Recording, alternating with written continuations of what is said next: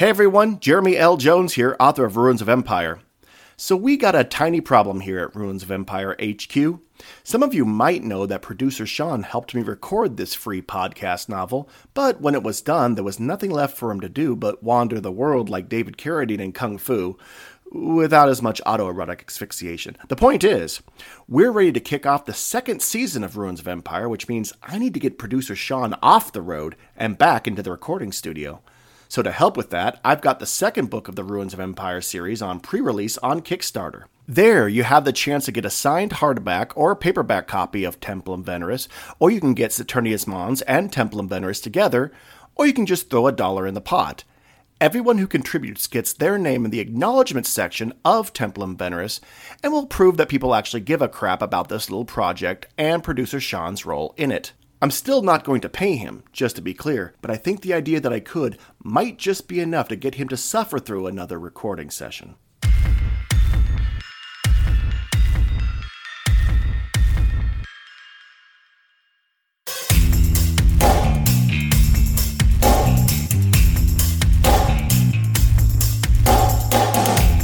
You are listening to Ruins of Empire, Saturnius Mons, Book 1 of the Ruins of Empire Project, a serial podcast novel by Jeremy L. Jones, read by the author and Tyler Murphy.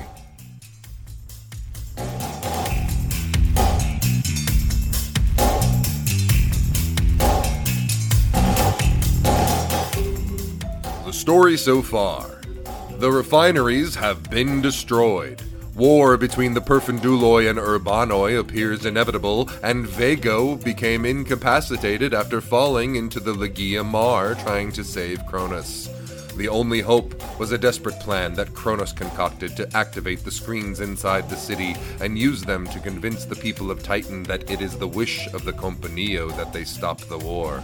But, realizing they needed help, they made their way to Halifaco and the Perfunduloi lair, and after convincing them to help, began to make plans for a way to sneak back into the city. Chapter 29 It is possible that Earth civilization could have survived the global revolution. By this time, the great megacities were ruins, and war, famine, disease, and a host of other atrocities left smaller cities all but abandoned. But a second storm was brewing, one that would sweep away any remains of the greatest civilization humans had ever assembled. From The Fall The Decline and Failure of 21st Century Civilization by Martin Raff.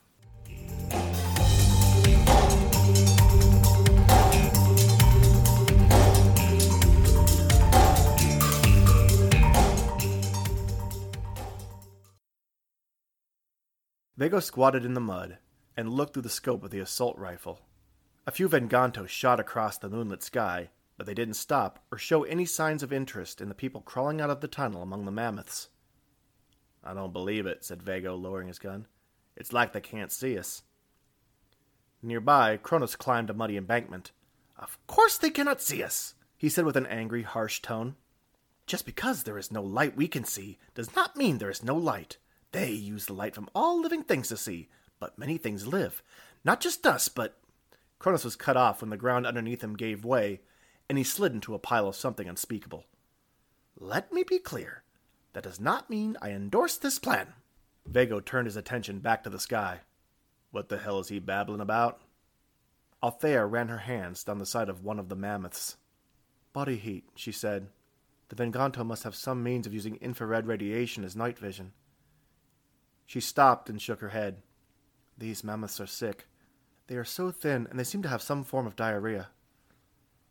Vago had noticed the ground around the mammoths was squishier than anywhere else on the moon, and the powerful odor could be the other reason the Venganta were keeping their distance. Any breath too deep brought a tear to his eye. It also didn't take a lot of imagination to guess at why. The Titanian ecosystem was failing and, with the destruction of the refineries, was on a death spiral. Against the moonlight, the leaves hung like wilted flower petals. The brush under his feet crackled with every step. Halifaco surveyed the Perfunduloi army hiding between the mammoths. Behind him, ten soldiers pushed the railgun through the sludge. How close are we? asked Vago. Halifaco walked up to him in slow, easy strides. That should be the last of them. Vago slung the rifle over his shoulder. About damn time. So what happens now? Are we just here to wade through mammoth bass, or have we got a plan?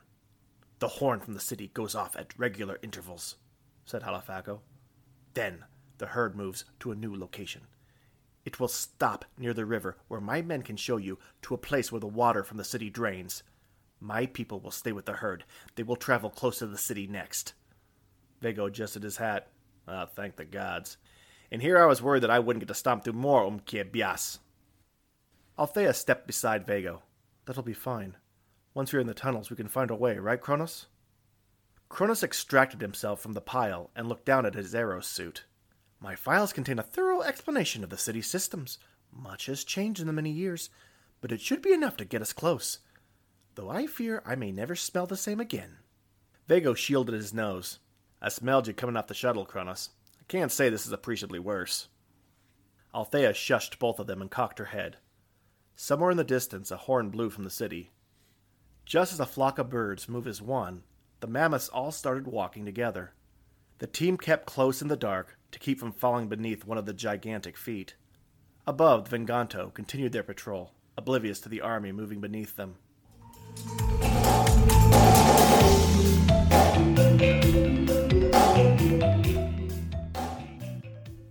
Vago waved goodbye to the Perfunduloi soldiers as they darted back into the forest for the safety of the mammoth herd a few meters away.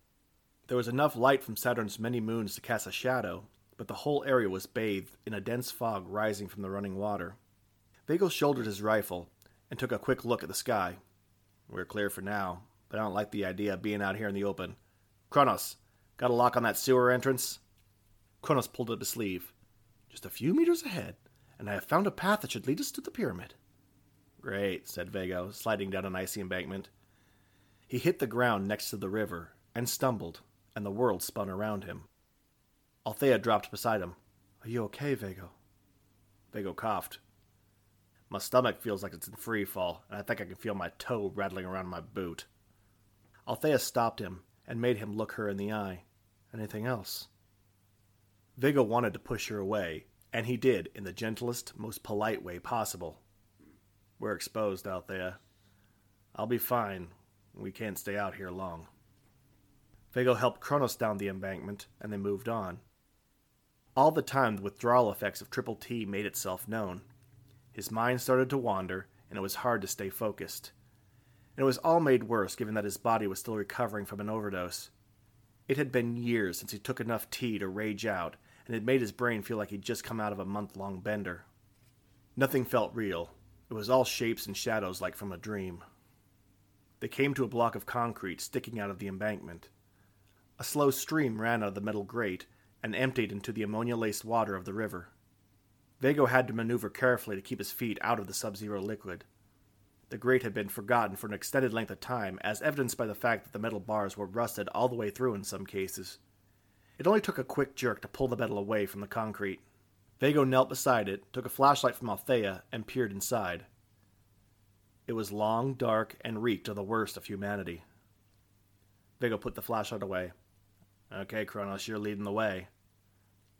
The hacker had a disgusted look on his face, but he did as he was told. He disappeared into the darkness until, deep inside, there was a splash, and Kronos cursed the world. Vago suppressed a laugh. All right, Althea, you next. Althea paused. Are you sure you're up for this? You look a little. You don't look well. Vago shook his head and tried to clear it. I'm fine. I'll maintain. Enough to get us through this.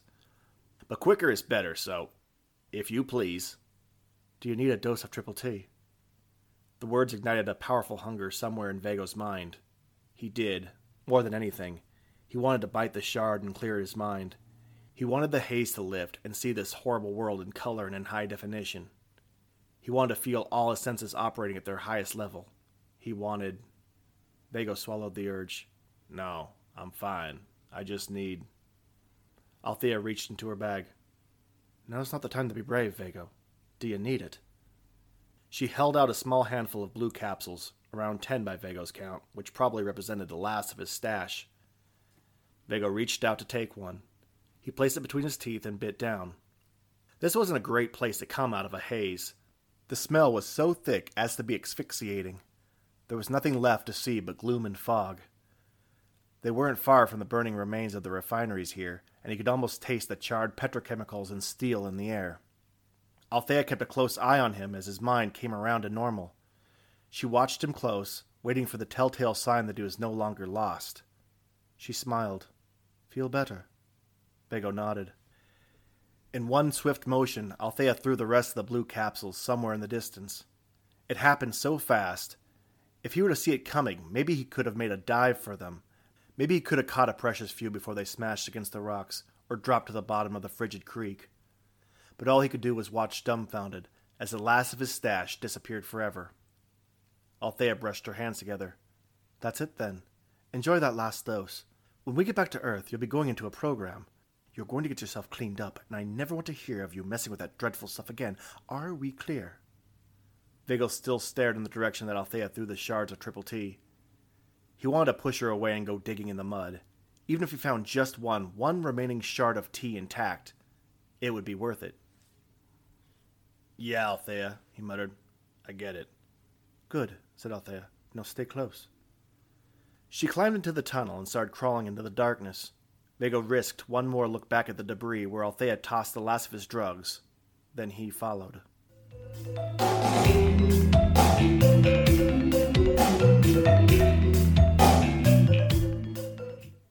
Derelict felt empty. A few of the wounded stayed behind, but most everyone who was able volunteered for the battle. Aside from the occasional moans or the faint footsteps on metal, the ship was completely silent, and it made the ancient freighter feel like a crypt. Isra sat on a bench, arranging some equipment Kronos left behind for her. They consisted of a portable computer as thin as a scrap of sheet metal that was operated by a holographic interface that floated just above it, a couple of spherical camera drones, and, by far the largest piece, a portable microwave transmitter as large as a suitcase. She set the thin computer flat on her lap and waved her hand over its surface to activate it. Several shining spheres with labels orbiting their axes appeared, and she selected one that would sync the computer to her aerosuit computer. Kronos assured her that it would be easy to hack into the corporation signal. Time to see if it was worth keeping the miserable little hacker alive, or if she'd be better off ordering Vago to dump him into the Lagia Mar. She opened the case and unfolded the transmitter dish. As soon as she did, the hologram over the portable computer took on a life of its own. The spheres disappeared and were replaced by a rapid series of diagrams, numbers, and shapes until a window popped up announcing that the signal was locked. Isra allowed herself a smile. Maybe he wasn't completely worthless. She sat back down and picked up one of the camera drones. It activated in her hand, and she watched as the hologram over the portable computer changed into an image of her. She raised the drone up, released it, and let it hang in the air. She did the same with the second one. She synced both of those with her Eros computer and moved them in position by waving her hand. She adjusted their positions and their built in lights until the display on the portable computer showed that she was just a barely visible dark figure against a black background. Isra felt it was a little ominous and on the nose, but it would have to work. One final step. She patched her radio through the portable computer and started speaking. She used the computer to modulate her voice until it had a low, resonating tone to it. Isra was aware of how the whole production looked shadowy figure, deep, booming voice. It sounded good when they discussed it earlier, but now that she saw it, she wondered how anyone could take it seriously. She sat back and closed her eyes, forcing herself to relax. It didn't matter now. The plan was in progress, and it did no good to worry about the semantics. She touched her Eros computer and activated the radio. Vago, Althea, Kronos. I am ready to begin the transmission. Let me know when you are in place.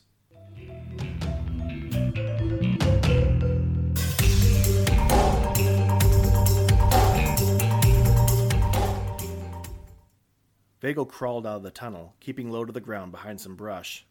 He surveyed his surroundings and noticed, with no small amount of irritation, that they were not inside the pyramid.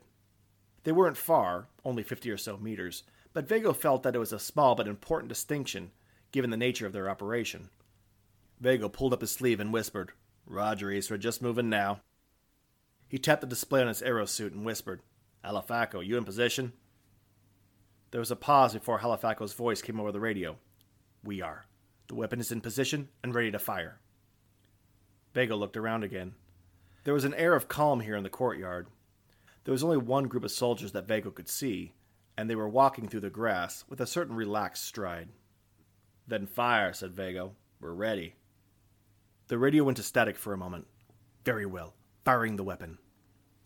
Vago was far enough away that when the railgun went off, all he could hear was a strange, high pitched wail, followed by the rumble of stone and concrete collapsing. The soldiers, casually patrolling the grassy area, stopped and then moved at double time toward the source of the commotion. He helped Althea and Kronos out of the tunnel and activated the screen on his aerosuit. How much time do we need, Kronos? Kronos glanced at the pyramid. Once you get the power on, about five minutes. Vago checked the map on his screen. We've got to make the substation four kilos from here. Halifaco agreed to give us ten minutes. Let's make 'em count. Vago took off running toward the pyramid with Althea and Kronos following. The first obstacle was the guards in front of the steel door. Even with the city in crisis, the relic inside was important enough to the city that they would never leave it unattended. But the guards wouldn't be armed with anything more impressive than their standard issue clubs and snares. The new weaponry confiscated off dead Marines would be used in battle.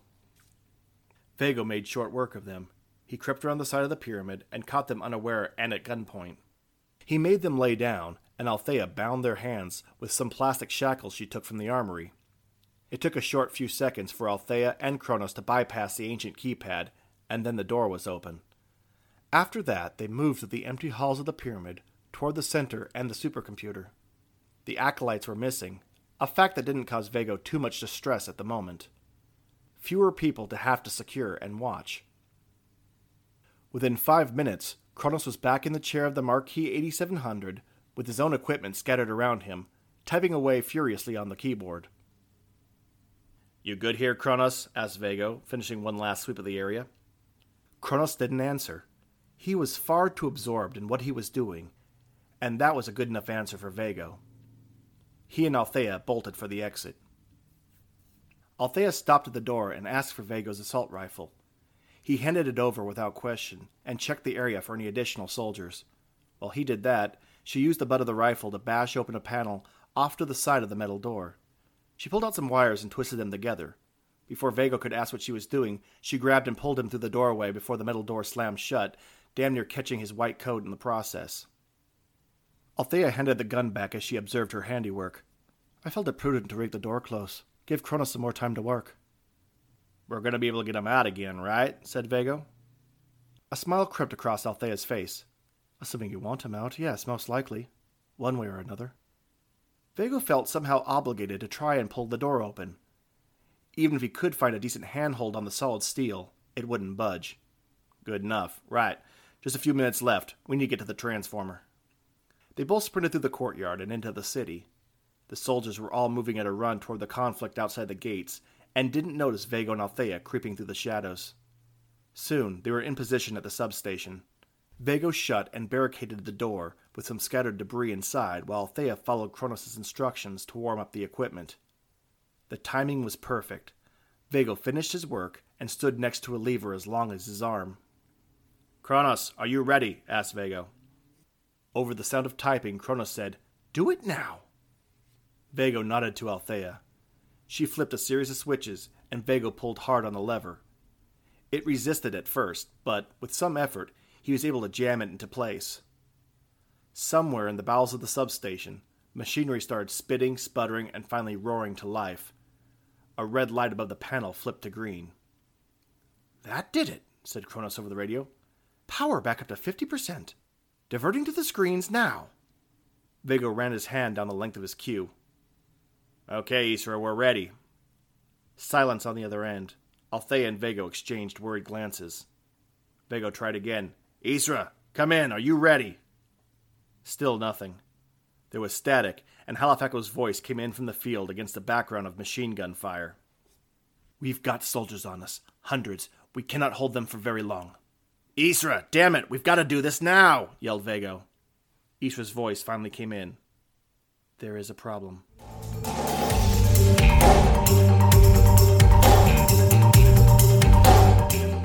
You have been listening to The Ruins of Empire, Saturnius Mons, the first book of the Ruins of Empire project.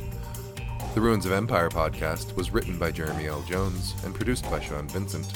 Cover art was by Nick Martin. Music was Broken Reality by Kevin MacLeod at incompetech.com, licensed under Creative Commons 3.0 license.